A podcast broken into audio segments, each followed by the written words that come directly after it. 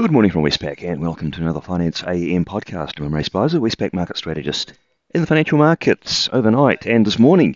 More importantly, early this morning, because that was the key event for financial markets. It was the US Federal Reserve's rate decision, and they hiked their policy rate by 25 basis points, as was widely expected, and hinted at a pause.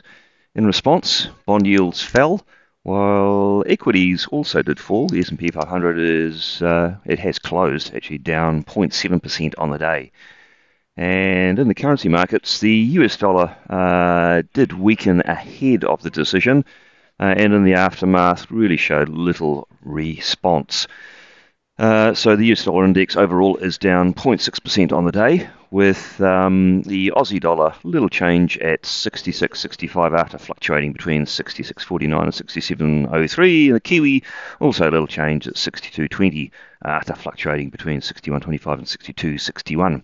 The Aussie Kiwi cross is a tad higher from 106.80 to 107.38. Now, the interest rate markets did actually react to the Fed, but it wasn't till well into the piece. The two-year Treasury yield fell from 3.93% pre the Fed to 3.84%, and that fall mostly occurred at the tail end of Fed Chair Powell's press conference when he again hinted at a pause. The 10-year yield fell from 3.4% to 3.35%.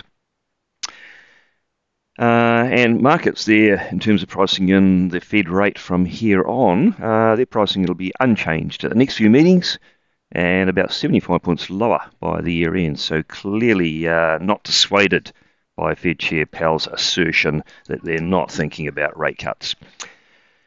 Australian interest rates, they somewhat mimic the moves. Three-year government bond yields are down from 3.11 to 3.02, and the 10-year yield is down from 3.42 to 3.34%.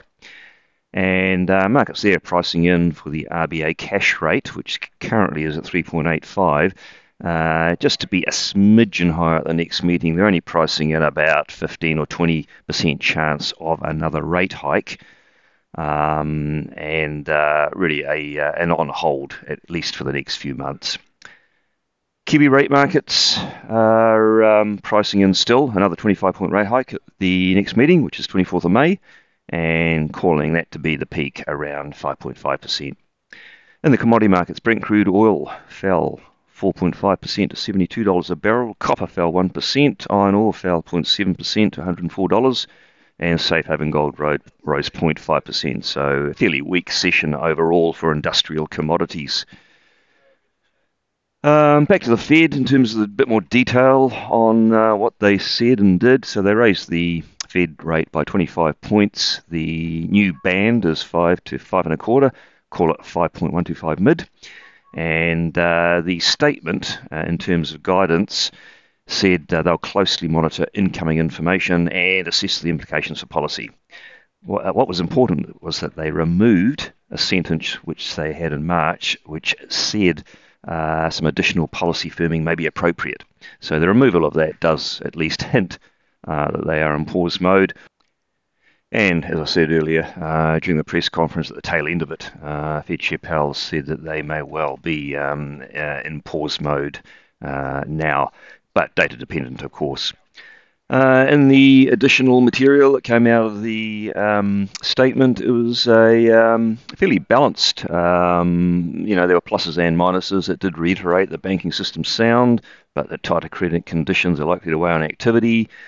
They did focus somewhat on the inflation risks, saying the economy is continuing to expand, robust jobs market, inflation's elevated. So still, I guess, pointing to the risk that inflation could be stickier than otherwise. So, yeah, pretty much a mixed bag in terms of the body of the statement.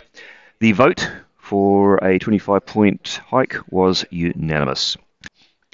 On the day, what's out that could be market moving? I think the global market highlight will be the ECB meeting in the Eurozone tonight.